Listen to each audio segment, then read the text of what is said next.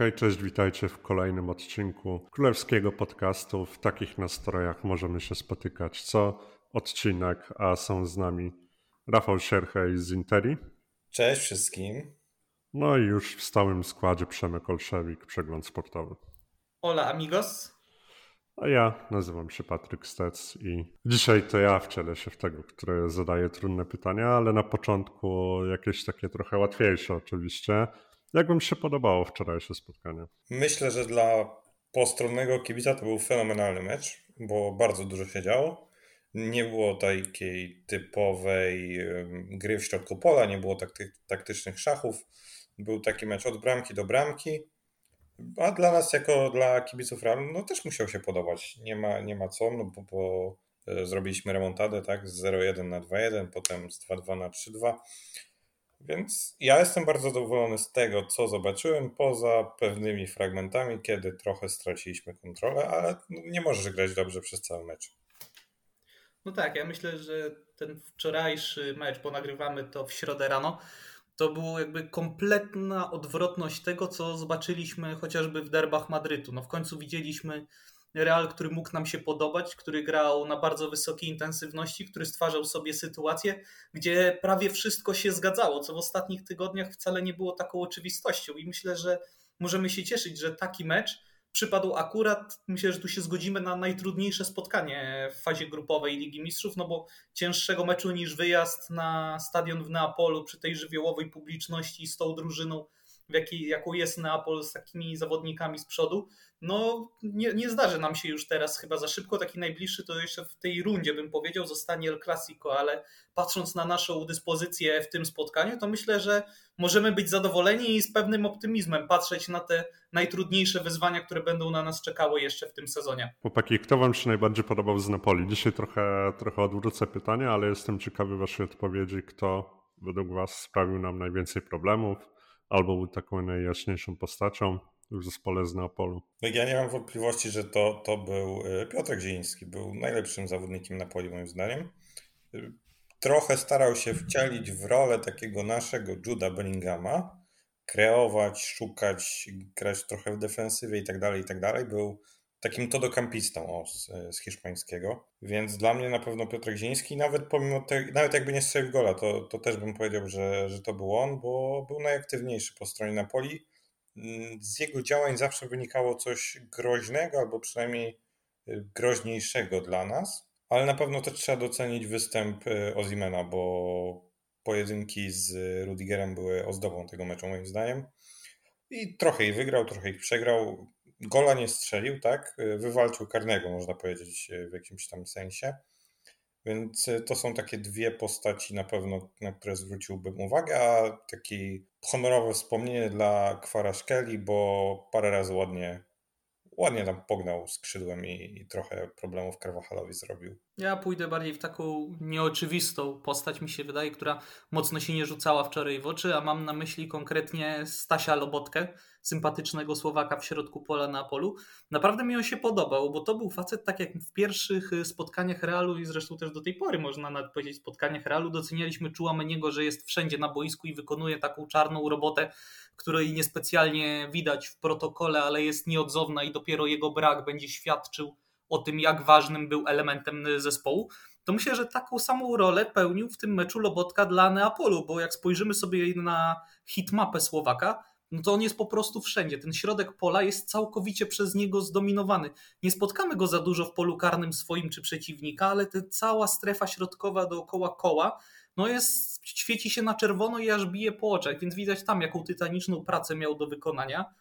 Chłopak zagrał na poziomie 95% podań, tak? Więc można powiedzieć, że gdybyśmy takie coś zobaczyli, gdyby się nazywał on Tony Cross, no to byśmy pewnie stali i bili brawo mu i patrzyli, jakim jest fenomenem. Dlatego myślę, że to jest taka nieoczywista postać, która mogła też zrobić różnicę, no i która miała też udział w tym, kiedy ten Real musiał się bronić bardzo głęboko i Neapol nas mocno przycisnął.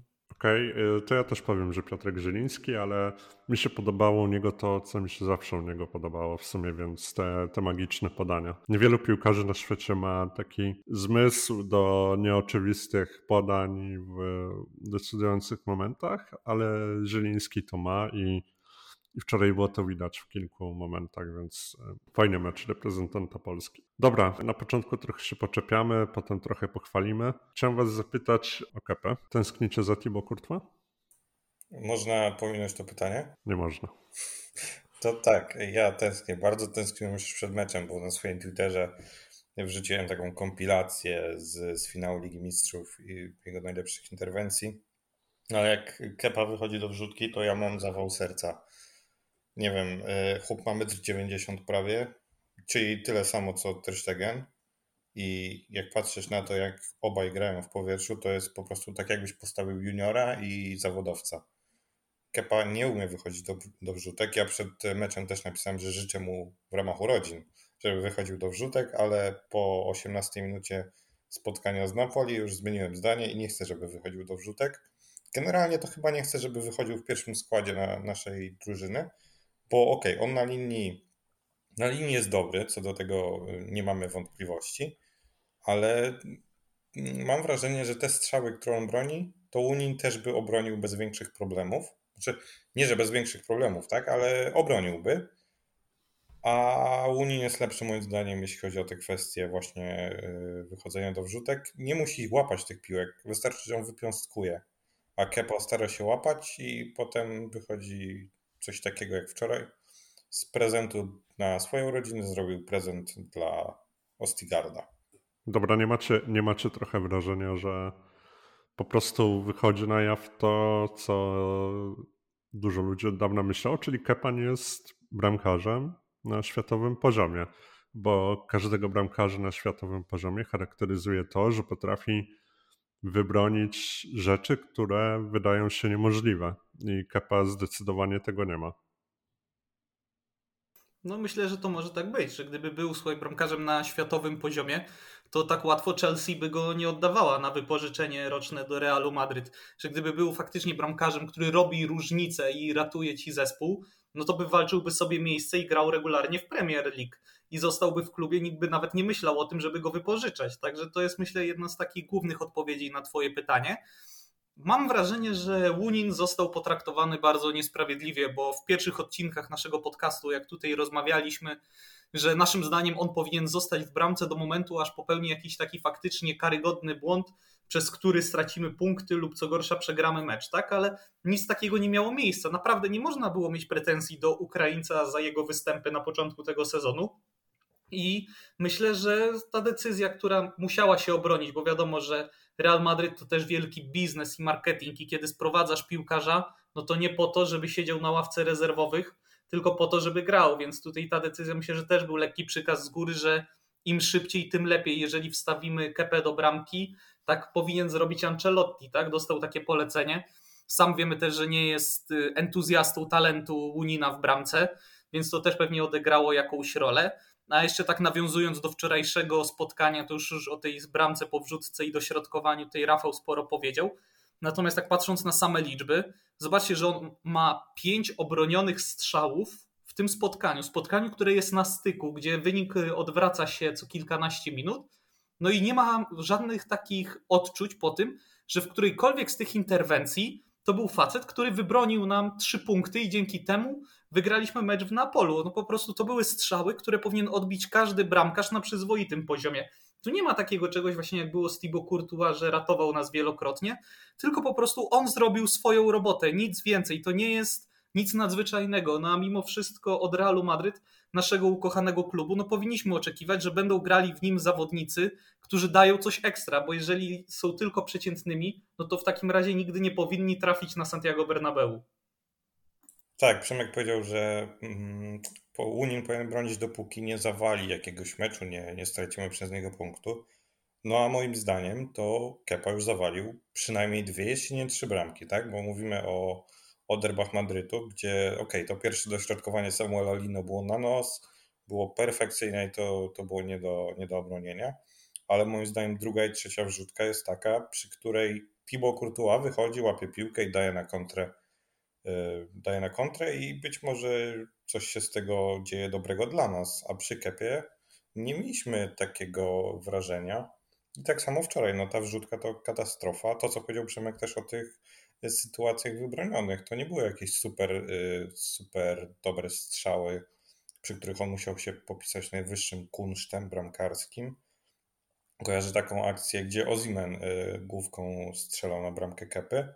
To on się tak rzucił do tej piłki bardziej pod, dla fotografów. O, to była interwencja w miarę prosta, ale on się tak rzucił chyba po to, żeby, żeby ktoś pomyślał, że to było strasznie, strasznie trudne. I no nie podoba mi się to, jak, jak gra Kepa, jeśli chodzi, chodzi szczególnie o te, o te piłki w górze, a wiemy, że mamy z tym problem, no bo nie ma Edera Militao, który tam czyścił wszystko. Dobra, to ja zadam proste pytanie, bo musimy przejść do kolejnego wątku. E, a wy mi tylko odpowiedzcie tak, nie. W kolejnym meczu przeciwko Sasunie w bramce powinien stanąć Łunin. Tak. Tak, aczkolwiek wszyscy wiemy, kto i tak zostanie w bramce. Dobra. E, może będziemy przeplatać te wątki dyskusyjne z mniej dyskusyjnymi, więc e, rzucę tylko nazwisko e, i, i na pewno będziecie wiedzieli, co z tym zrobić. Jude Bellingham. Idol gwiazda, najlepszy środkowy pomocnik ofensywny na świecie. No jest genialny, nie wiem. Mi już brakuje przymiotników na, na tego chłopaka, bo on pracuje i w defensywie, i w ofensywie, w każdym aspekcie boiska, w każdym miejscu na boisku jest. Jest, tak jak powiedzieliśmy o, o Stanisławie Robotce, że, że jest wszędzie, to Jude Bellingham jest wszędzie i do tego robi jeszcze rzeczy, które są, y, które są po prostu zarezerwowane dla piłkarzy wybitnych. On takim już jest. Pisze swoją legendę tutaj e, u nas w Realu Madryt. I mam nadzieję, że będzie ją pisał bardzo długo, bo oglądanie jego gry to jest po prostu czysta przyjemność dla oczu. Ja wam powiem, że jestem w szoku i nawet przez chwilę mi przeszła myśl w trakcie tego spotkania, że kurczę, muszę chyba kupić sobie jego koszulkę, no bo gościu naprawdę jest świetny.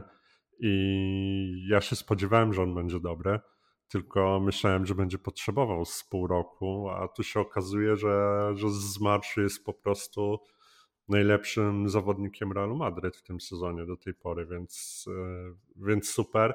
Miejmy nadzieję, że to utrzyma i jeszcze, jeszcze coś, coś więcej pokaże, bo wiadomo, że zdarzają się mecze, gdzie, e, no, gdzie nie jest tak widoczne. E, no ale meczu Ligi Mistrzów tak, tak zagrać w wieku 20 lat, to, to naprawdę no, MVP. No na to chyba zwracał też uwagę Carlo Ancelotti na konferencji po spotkaniu, że właśnie w Bellinghamie najbardziej zaskakuje to, że ma 20 lat. Ja przyznam, że też oglądając te spotkanie wraz ze znajomymi, zachodziliśmy w głowę, jak to jest możliwe, że chłopak, który jest rocznik 2003, wchodzi z miejsca. Już tak podsumuję całościowo Juda od początku jego przygody z Real Madryt wchodzi do zespołu i nie ma jakiejś mowy, że potrzebuje chwilę czasu na klimatyzację, że musi e, poznać język, poznać szatnię i tak dalej. On wchodzi i od pierwszych minut na boisku nie tylko jest wartością dodaną, ale on jest liderem tego zespołu, jest liderem środka pola, przez niego przychodzą wszystkie akcje. Taktyka zespołu jest ustawiona pod niego, co mogłoby się wydawać wielkim ryzykiem. Ale to chyba już było w czasach Borussii Dortmund, gdzie część piłkarzy z szat mówiła, że nigdy nie widziała tak dojrzałego piłkarza jak Jude Bellingham w wieku 18 lat, więc to już myślę była taka laurka wystawiona temu zawodnikowi, że to jest potencjał na wielkie granie i też myślę nieprzypadkowe jest to, że facet ma numer 5 na plecach, bo jak cofniemy się w historii Realu Madryt, no to był taki jeden też na podobnej pozycji z piątką na plecach, którego każde zagranie nas zachwycało. No i widać, że on coś takiego Jude też ma, że tacy zawodnicy no, rodzą się raz na 50 lat, bym powiedział, trafiają do nas i są gwiazdami w skali światowej. Także on ma wszystko do tego, aby być jednym z najlepszych na świecie, o ile już nie jest, tak? No i myślę, że też co warto odnotować, to jest mi się przede wszystkim podobała jego współpraca z Viniciusem. On widać, że kiedy Brazylijczyk szuka sobie miejsca z lewej strony, gdzie woli schodzić, gdzie czuje się znacznie pewniej, to te wolne przestrzenie z przodu Bellingham potrafi znakomicie wykorzystać. I to właśnie podobnie wyglądało przy akcji bramkowej y, dla nas, kiedy Anglik strzelił y, tą piękną bramkę, gdzie wszedł, zrobił sobie slalom gigant między, jak między tyczkami, między piłkarzami Napoli. Także tutaj, tak jak wspominał Rafał, no to jest niesamowity, przepiękny zawodnik i tylko powinniśmy na niego chuchać i dmuchać, aby nic się nie stało, no bo spójrzmy, że on od początku sezonu gra prawie że wszystko. Także oby te przeciążenia nie dały o sobie znać pod koniec, bo jeżeli on utrzyma tą dyspozycję, no to naprawdę jestem spokojny o, o nasz los. No tak, właśnie trzeba dopowiedzieć, że, y, że nie miał zbyt wiele okazji, żeby grać z Viniciusem i wczoraj mogliśmy to za, zauważyć, poobserwować i naprawdę wyglądało to obiecująco i wygląda na to, że gdy będą grać razem, to będą po prostu lepszymi zawodnikami. Tak, ta współpraca widać, że ona się dopiero zaczyna, ale ona będzie się rozwijać z każdym kolejnym tygodniem. Przecież na początku, przypomnijcie sobie sytuację, kiedy przychodził do drużyny Vinicius i słynna scena w tunelu wychodzącym na stadion, kiedy Karim Benzema podejrze do Mendiego mówił, że bracie zaklinam cię, nie podawaj do niego, a następnie jaki wspaniały duet stworzył z Viniciusem. Więc myślę, że Bellingham może wejść pod tym względem w buty Benzemy, aby tworzyć właśnie taki ten duet atakujących, który będzie się opopło w defensywie rywali. A jeżeli dołożymy do tego jeszcze starającego się, póki co, starającego się jedynie Rodrygo, ale myślę, że jego liczby też nadejdą, no to naprawdę ten, z tego ataku możemy mieć dużo pociechy. Tak, ja się zgodzę. Moim zdaniem Bellingham już wszedł w te buty Karima Benzemy nawet, mm, bo Benzema nigdy nie był taką klasyczną dziewiątką tak naprawdę. Nigdy nie był człowiekiem, który stał jak kołek w polu karnym, tylko właśnie biegał po całym boisku, szukał piłki, szukał gry, szukał przestrzeni i dokładnie to samo robi Jude Bellingham, tylko ustawiony jakby w wyjściowym ustawieniu y, trochę niżej, więc dla mnie on jest idealnym partnerem do Viniciusa, bo można z nim zagrać na klepkę, można zagrać kombinacyjnie. Bellingham jest też szybki, no to mieliśmy pokaz tej jego szybkości w Gironie, gdy, gdy biegł na bramkę Gazzanigi. Więc dla mnie to jest współpraca idealna i czekam tylko, aż właśnie to, co powiedział Przemek, Rodrygo się do niej dołączy, dostosuje w jakiś tam sposób, trochę podniesie swój poziom, bo wczoraj nawet w kwestii gry Rodrygo nie wyglądał dobrze. Tak, tak. Jeszcze nawet sam Vinicius y, po meczu wspominał, że to jest drugi gol jego w tym sezonie po podaniu Bellingama i on bardzo dobrze się z tym czuje i chciałby, żeby właśnie takiej współpracy było jak najwięcej. A nawet śmiał się do dziennikarzy, że po części to on jest odpowiedzialny za transfer Juda, bo przed samym transferem przez wiele dni to on mu wysyłał wiadomości, jak możemy wielokrotnie zobaczyć na Twitterze śmiejących się y, tureckich kibiców come to Besiktas czy come to Galatasaray, no to takie wiadomości come to Real Madrid wysyłał Vinicius do Bellingama, także widać, że oprócz tego, że oni się bardzo dobrze rozumieją na boisku, to jednak jest między nimi jeszcze jakaś taka więź pozaboiskowa w szatni.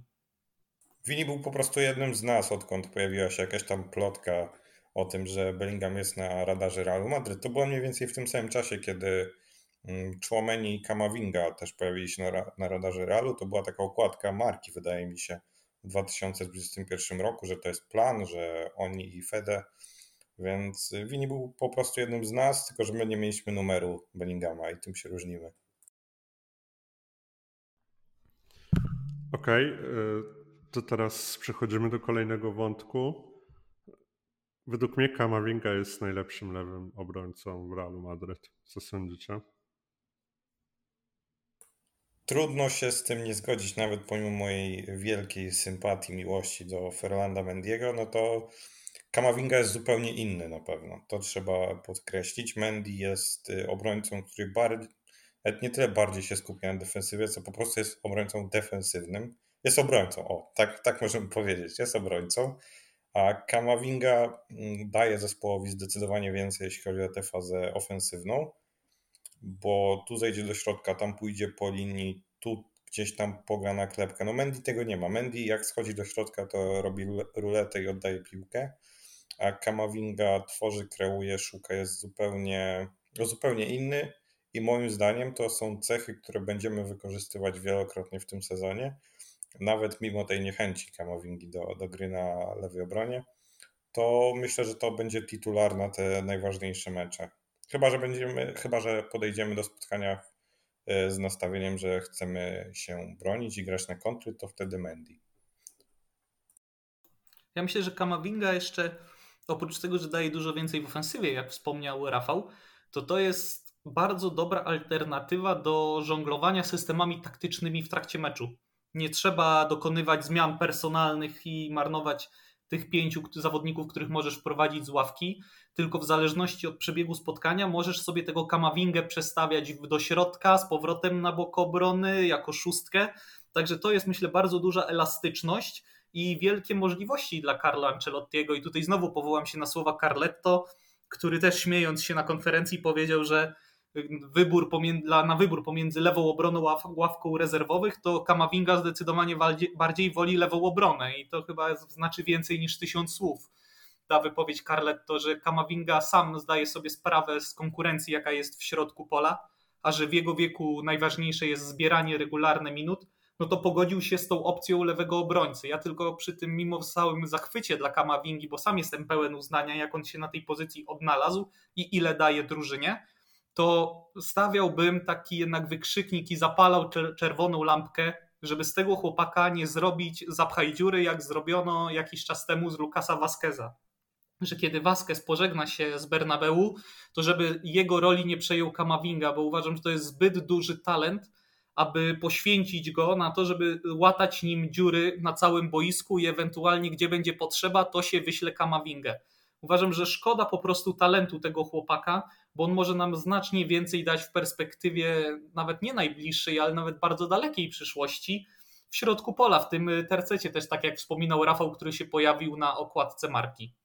Nie, no wydaje mi się, że to jest zbyt duża skala talentu, żeby zrobić z niego zapchać dziurę. Kamavinga w Realu jest planem na przyszłość i na teraźniejszość. Sytuacja jest taka, że teraz Cross jest w znakomitej formie, więc Kamavinga miałby trudniej o zbieranie minut w środku pola i w związku z tym obsadza nam lewą obronę. Wydaje mi się, że to nie, nie, nie jest plan, który będziemy oglądali nawet w przyszłym sezonie, bo mam nadzieję, że dojdzie do pewnych przetasowań, jeśli chodzi o personalia. Więc myślę, że Kama w przyszłości będzie świetnym środkowym pomocnikiem Realu Madryt i razem z Chouamenim Bellinghamem i Federico Valverde będzie tworzyć ten nasz kwartet. Właśnie Kamavinga jest też takim najbardziej chyba dynamicznym środkowym pomocnikiem w talii Carlo Ancelottiego, więc nie sądzę, że, że na dłuższą metę będzie grał na tej lewej obronie, bo będzie potrzebny po prostu gdzie indziej. Ale jest to fajne rozwiązanie, gdyż tam do, nie docelowo, tylko e, tak punktowo na, na pojedyncze spotkania, gdy będzie wymagać tego taktyka, gdy Carlo będzie chciał grać bardziej ofensywnie gdy będzie potrzebował więcej rozegrania od tyłu, bo o tym też mówił, że Kamavinga mu daje gdzieś tam pomoc w tym rozegraniu, więc, e, więc na pewno w ten sposób można go wykorzystać. Dobra, kto wychodzi według Was na, na Hoselu czy Rodrigo? Posadzenie Hoselu już w tym meczu było dla niego moim zdaniem policzkiem w twarz, chyba że tam się świeciły jakieś czerwone lampki w kwestiach zmęczeniowych, jak u Chouameniego w derbach. Y, dla mnie no, Hoselu jest niepodważalnym titularem na tę chwilę i Rodrigo musi sobie zapracować na szansę gry od pierwszej minuty poprzez swoje występy z ławki, bo nie wyobrażam sobie, żeby z niej nie wchodził, ale dla mnie Hiszpan wygryzł Rodrigo i to z hukiem. Ja bym spojrzał na to, jak wygląda charakterystyka linii defensywnej przeciwnika w tym spotkaniu, jeżeli mamy dobierać, kto wyjdzie w ataku. Tak? Tam wiemy, że Osasuna to są naprawdę bardzo solidni obrońcy, rośli, silni, z Dawidem Garcją na czele, który dostał się do reprezentacji Hiszpanii, więc to już o czym też świadczy. Także na takiego przeciwnika uważam, że dużo lepszym rozwiązaniem będzie właśnie Hoselu, który tam się poprzepycha, powalczy o te górne piłki a mając w głowie to, że zdrowy, no może nie do końca, ale zdrowy na tyle, żeby grać jest już Vinicius, no to te dośrodkowania powinny być bardzo częste, również od bocznych obrońców. Bardzo dużo piłek spodziewam się, że będziemy posyłać w pole karne, więc na taką walkę właśnie nie tylko o strzał, ale nawet o zgranie tej piłki na biegającego Bellingama czy innych piłkarzy środka pola, no pod względem taktycznym moim zdaniem lepszym rozwiązaniem jest Hoselu. Rodrigo do tej gry się nie będzie odnajdywał. Rodrygo wydziałbym jedynie właśnie w kwestii oszczędzania Viniciusa po kontuzji i wprowadzenia go z ławki w drugiej części spotkania, bo też nie chciałbym, żeby Wini od razu po powrocie jechał wszystkie mecze po 90 minut, no bo to się może skończyć tragicznie dla nas, a zbyt ważne mecze mamy w najbliższej perspektywie, żeby tak ryzykować jego zdrowiem. No dokładnie. Dzisiaj coś jesteśmy zaskakująco zgodni. Nie mogę coś wzbudzić tej dyskusji, ale yy, no ja jeszcze tylko dopowiem, że mecze z Osasuną zawsze są takie, no nie są przyjemne. To jest jeden chyba z najmniej przyjemnych przeciwników dla Realu Madryt. Też z tego względu, że yy, no nie ma co ukrywać, że zawsze grają ostro. Yy, no, no trudno się z nimi gra. Jakiś niski pressing, trochę kopania, prowokacji E, no i tutaj chyba Hoselu zdecydowanie lepiej powinien się odnaleźć w takiej młódce e, ligowej. E, no a poza tym ja uważam, że Rodrygo w tej chwili nie zasługuje na pierwszy skład, a w przeciwieństwie do niego Hoselu zasługuje, bo nie zrobił nic, żeby go posadzić. Strzela gole, czyli to, czego od niego oczekujemy. Nikt z nas nie oczekiwał, że Hoselu będzie grał tak jak Bellingham, czyli że będzie ciągnął zespół i będzie dużo z piłką przy nodze. To jest typowy egzekutor. On ma być tam, gdzie być powinien, czyli tam, gdzie spadnie piłka i strzelać gole. No to jest trochę sytuacja podobna do tej, którą mamy w przypadku Łunina i Kepy, tak? Łunin też nie, nie zasłużył na to, żeby go posadzić na ławkę, a jednak został posadzony. No Hoselu nie został posadzony tak dobitnie na ławkę, bo Vinicius się E, połamał, ale myślę, że gdyby Vinicius nie złapał tej kontuzji, to Hoselu grzałby ławkę. A też widzimy, że on się rozwija moim zdaniem w tym sezonie, bo to nie jest taki kołek, jakiego się spodziewaliśmy. On potrafi grać bardzo inteligentnie w piłkę i nawet ten mecz z Gironą pokazał, że mm, potrafi dostosować się do roli, jaką Carlo Ancelotti mu na dany mecz y, powierzy. Bo przecież po pierwszej połowie Hoselu miał pozycję Mm, średnią pozycję jako, jak środkowy pomocnik, więc, więc pomaga w defensywie, gra dobrze głową, wychodzi też do rozgrywania. Tutaj się trochę poprawił moim zdaniem w stosunku do tego, co było na przykład w meczu z Celtą, kiedy strasznie na niego narzekaliśmy. Dla mnie jest niepodważalne, że Rodrigo nie zasługuje, tak jak mówisz, na, na pierwszy skład.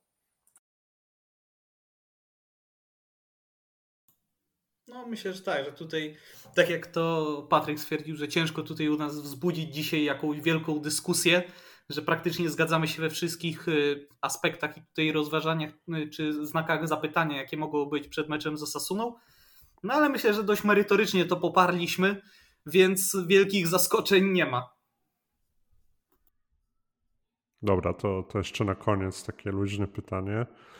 Jak byście mieli się wcielić w rolę Fiorentino Pereza, to wybieracie Dezerbiego, Czebiego Alonso, czy kogoś jeszcze innego?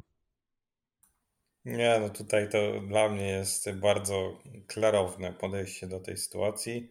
Dla mnie Szabi Alonso jest największym faworytem, być może nawet największym talentem, jeśli chodzi o tę y, młodą szkołę trenerów, bo no, trenował z Ancelotti, trenował z Guardiolą i tak dalej, i tak dalej, więc podstawy ma i pokazuje w Bayerze Leverkusen, że nie jest trenerem, który, mm, który jakby zatrzymuje się na jednym rozwiązaniu. On na każdego rywala szykuje coś nowego, tu zmieni ustawienie, tu jakąś rolę piłkarzowi trochę zmieni.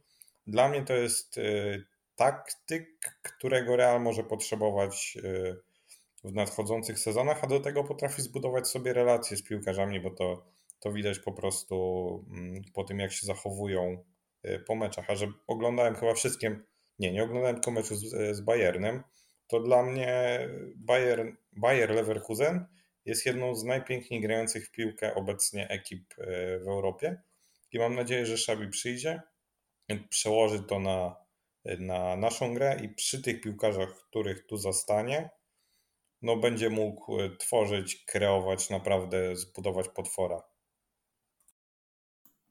Ja myślę, że obaj ci kandydaci to są przedstawiciele najnowocześniejszego obecnie futbolu, jaki można sobie wyobrazić. Oni wyznaczają aktualnie trendy nie tylko w europejskiej, ale i światowej piłce. Więc oba te nazwiska w naszym kontekście myślę, że wywołują uśmiech na twarzy kibiców Realu Madryt. Zalety Czabiego Alonso tutaj Rafał przedstawił i tylko myślę, że można się pod tym podpisać, ale zwróciłbym uwagę na jeszcze jeden czynnik w kontekście wyboru z trenera na przyszły sezon, jakim będzie też niewątpliwie ekonomia. No, trzeba mieć też na uwadze to, że za Dezerbiego trzeba konkretne pieniądze zapłacić, tak? bo to nie będzie takie hop siup. Brighton to jest jeden z lepiej zarządzanych klubów w lidze angielskiej. Finanse są tam na odpowiednim poziomie. Nie mają wielkiej potrzeby sprzedawania piłkarzy czy pozyskiwania środków co sezon. Dlatego oprócz y, klauzuli wykupu, którą trzeba będzie zapłacić za kontrakt, zapewne jakaś premia za podpis i pensja na odpowiednim poziomie, więc koszty sprowadzenia Dezerbiego na Santiago Bernabeu moim zdaniem będą zdecydowanie wyższe niż w przypadku Czabiego Alonso, a patrząc na to, że Real Madryt zaczął rewolucję kadrową, którą w przyszłym sezonie w lato będzie chciał dokończyć, każdy milion euro zaoszczędzony na trenerze można przeznaczyć na sprowadzenie zawodników, których pewnie zarówno Alonso, jak i De Zerbi będą mieli jakąś listę po przyjściu, kogo chcieliby sprowadzić. I tutaj puszczam oko w kierunku sympatycznego pana, jak ja go określam, ping-ponga z Bayeru Leverkusen, który na boku obrony, no jej, tylko można się rozmarzyć, jakby fajnie u nas wyglądał. Tak, to czy Czabi Alonso nie jest tak tanią opcją, jakby się mogło wydawać, bo jego styl gry gdzieś tam yy, wymusiłby pewne transfery, na pewno dwóch bocznych obrońców nowych, bo Czabi akurat w Bayerze zmienił ten system z czwórki na trójkę z dwoma wahadłowymi. To on obudził Frimponga i Diabiego. Ale nawet jeżeli chciałby grać dalej czwórką, to gdzieś tam widzimy, że ta filozofia Czabiego jest taka, że opiera się na dwóch bocznych, ofensywnych, szybkich obrońcach co jest dla nas dobrą wiadomością, bo tak zawsze było w Realu Madryt. Y, no ale musimy pamiętać, że to nie będzie, y, no że to nie będzie też tanie na bank, więc y, no ale tak czy owak przed nami była ta zmiana, tak mi się wydaje. No, już od dawna się mówi o kimś, kto zastąpi Carvajala. Próbowaliśmy Franem stworzyć nowego lewego obrońcę. Chyba nie do końca to wychodzi i powoli widzimy, że będzie trzeba szukać kogoś innego, e, a Fran może byłby dobrym rezerwowym. Więc Czabi na pewno nie jest tanią opcją, ale wygląda na to, że, że bardzo fajną, szczególnie, że Czabi e, Alonso wszedł do zespołu, w którym kilka rzeczy nie działało i zdołał je naprawdę fajnie naprawić. Jakby na potwierdzenie, Patryk, Twoich słów odnośnie Czabiego Alonso i jego chęci grania, to zgadzam się z Tobą i jest, zapowiadam też, żeby nie było, że jeżeli faktycznie Czabi Alonso zostanie trenerem Realu Madryt, to ja jestem gotowy pójść na duży zakład, że wówczas w lato do klubu dołączy dwóch bocznych obrońców, dwóch z Bundesligi i dwóch z klubów, które zaczynają się na literkę B, na prawą i lewą stronę defensywy i myślę, że już tutaj zarówno wy, jak i nasi słuchacze dokładnie wiedzą, o kogo chodzi. Wiesz co, ja myślę, że Frimpong tego lata będzie nierealny, bo on dopiero co przedłużył kontrakt, y, przedwczoraj czy wczoraj, y, i ma tam zapisaną klauzulę, ale na 2025 rok i ta klauzula według Kickera wynosi 40 milionów euro. Moim zdaniem, gdyby Bayer chciał teraz sprzedać Frimponga, to by zarobił 20-30 milionów euro więcej. Więc myślę, że plan jest taki, żeby pograć Frimpongiem do, mm, no w Lidze Mistrzów, tak? Bo nie ukrywajmy, że Bayern na to liczy. Więc taki jest plan i, i potem go sprzedać za te 40 milionów euro. A czy do Realu? Zobaczymy. Ja mam nadzieję, że klub też da szansę Tobiasowi, przynajmniej w przyszłym sezonie jako, jako dwójka za Carvajalem no bo Vasquezowi kończy się kontrakt, więc to było kompletnie naturalna kolej rzeczy. Wiesz co, właśnie dlatego zaznaczyłem, że jeżeli faktycznie Chabi Alonso zostanie szkoleniowcem, bo jednak piłkarze mają do siebie coś takiego, że idą za trenerem, który ich wyciągnął na jeszcze wyższy poziom i perspektywa transferu do takiego klubu i pracy dalej z tym szkoleniowcem, który cię rozwija w świetny sposób, no to jednak przemawia bardziej niż zostanie. I nawet jeżeli faktycznie mówisz, ta kwota będzie dużo większa, to moim zdaniem jest, są w stanie przy transfer requestie, czyli prośbie o odejście Frimponga, zdjąć z naprawdę kilkanaście czy kilkadziesiąt milionów euro jeszcze z tych oczekiwań Leverkusen i za rozsądne pieniądze sprowadzić. I tak jak mówisz, ja gdybym miał rozpisać dzisiaj wymarzone boki obrony na przyszły sezon, to bym powiedział, że właśnie na prawej stronie to jest Frimpong i do rywalizacji klub jako zmiennik Tobias, no i na lewej stronie Alfonso Davis i Fran Garcia jako ten jego zmiennik. To by był taki mój wymarzony zestaw czwórki bocznych obrońców na przyszły sezon. A to Carvajala pozbywamy się tak na dobre, po tak dobrym sezonie, jak gra w tym momencie? No to dobre pytanie zadajesz, ale nie pozbywano się w Realu Madryt piłkarzy, y, których można nazwać nieoczywistymi, kiedy nie wyobrażałeś sobie, że można się ich już teraz pozbyć, czy nie będą ci potrzebni? takie sytuacje często się zdarzały i w imię marketingu klubowego, biznesu i chęci rozwoju bym się nie zdziwił taką decyzją. No, musimy też pamiętać, że Alonso lubi grać w ten sposób, że jak ma na jednej stronie bardziej defensywnych zawodników, to na drugiej wystawia ofensywnych.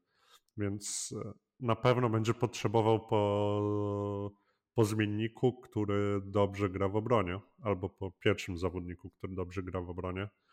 E, Carvajal chyba dobrze gra w obronie mimo wszystko i dobrze gra w ataku. No ma dobry sezon, ja, ja z niego nie rezygnował na pewno jeszcze w przyszłym sezonie. Ma absolutnie świetny sezon. No to jest Carvajal, którego nie oglądaliśmy od pięciu lat może. No nie wiem, dla mnie jest jednym z najlepszych naszych zawodników jak na razie w tym sezonie. Więc y, pozbywanie się go w tym momencie byłoby dla mnie dziwne, chyba że on sam będzie chciał odejść, bo kiedyś tam e, czytałem jego wywiad, że no jego marzeniem jest też zagranie w Premier League. To trochę case Casemiro może być i on może uznać, że ok, ja zrobiłem swoje, byłem kapitanem prze, przez rok, więc e, odchodzę i, i możecie budować drużynę na młodych. To wtedy tak, ale że klub sam się pozbywa Carvajala, to ja tego nie widzę. No a to byłby idealny scenariusz, że, że on sam uznaje, że odchodzi i, i klub jeszcze otrzymuje za niego kasę, no bo ciężko raczej pozyskać pieniądze za takiego zawodnika, więc e, w sensie w tym wieku, o, może tak, więc to było super rozwiązanie. Dobra, to e, w takim razie zadam to pytanie i, e, i odpowiedzcie imieniem i nazwiskiem tylko kto powinien być trenerem Realu Madryt w 2024 roku albo od 2024 roku? Szabi Alonso. Podtrzymuję słowa przedmówcy. Dobra, czyli Real nawet nie wchodzi w grę z tego, co widzę. Okej, okay, słuchajcie, dziękujemy Wam, że przysłuchaliście kolejnego odcinka, e, odcinka, odcinka, tak, królewskiego podcastu. E, bądźcie z nami, będziemy nagrywać na pewno na bieżąco. Byli z nami Przemek Olszewik, Przegląd Sportowy. Dzięki wielkie, do usłyszenia. I Rafał Sierchej, Interia. Dzięki i dobrego dnia wszystkim. A ja nazywam się Patryk Stec. Miłego słuchania, słuchajcie, obserwujcie nas, dajcie nam, yy, dajcie nam followka na Twitterze, zafollowujcie nasz podcast na Spotify, Apple'u i na Google, tam też jesteśmy, możecie nas słuchać. Dzięki wielkie, trzymajcie się, hej.